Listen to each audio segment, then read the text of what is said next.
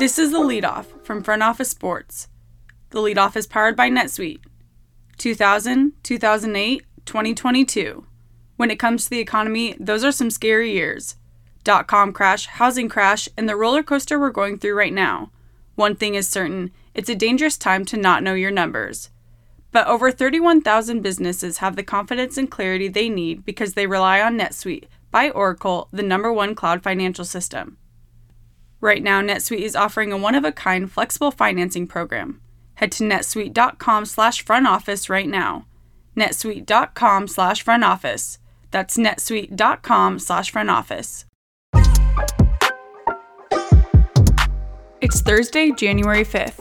I'm Abigail Gentrup, business writer for Front Office Sports. Here's what we're following in the business of sports. It may be a while before the Ottawa Senators have a new owner.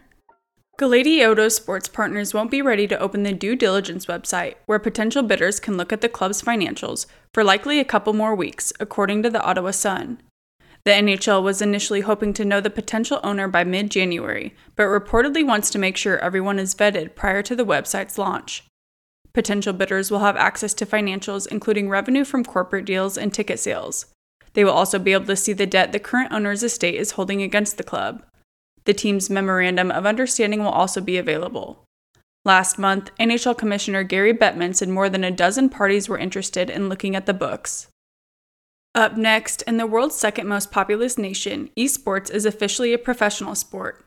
India has reclassified competitive gaming as a multi sport event, separating it from online gaming and moving it into the same category as cricket, soccer, and other sports.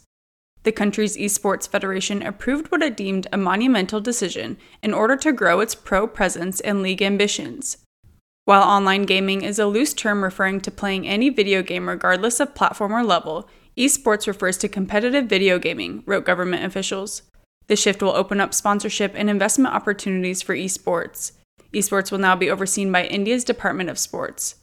It will only be a short time until we see esports being placed in the same league as cricket, football, basketball, etc., and having similar fan power, scale, and craze, wrote the EFI.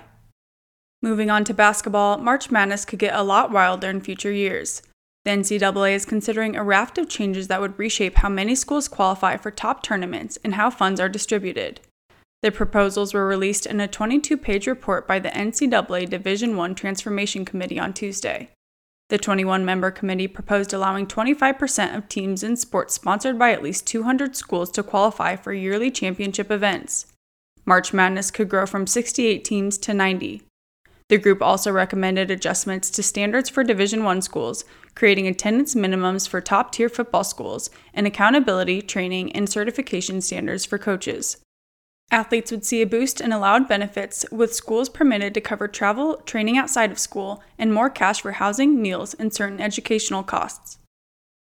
And finally, Tampa Bay released proposals from four developers for a ballpark center development in St. Pete's Gas Plant District.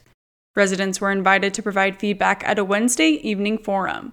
The Tampa Bay Rays, working with development company Hines, proposed a 7 million square foot development that would include 5,700 multifamily units, 600 senior living residences, office and retail space, a music venue, and a hotel. Sugar Hill Community Partners offered a similar setup with 5,200 housing units, office and retail space, two hotels, a transit hub, and urban farms, plus proposed grants for small and minority owned businesses and a workforce development program.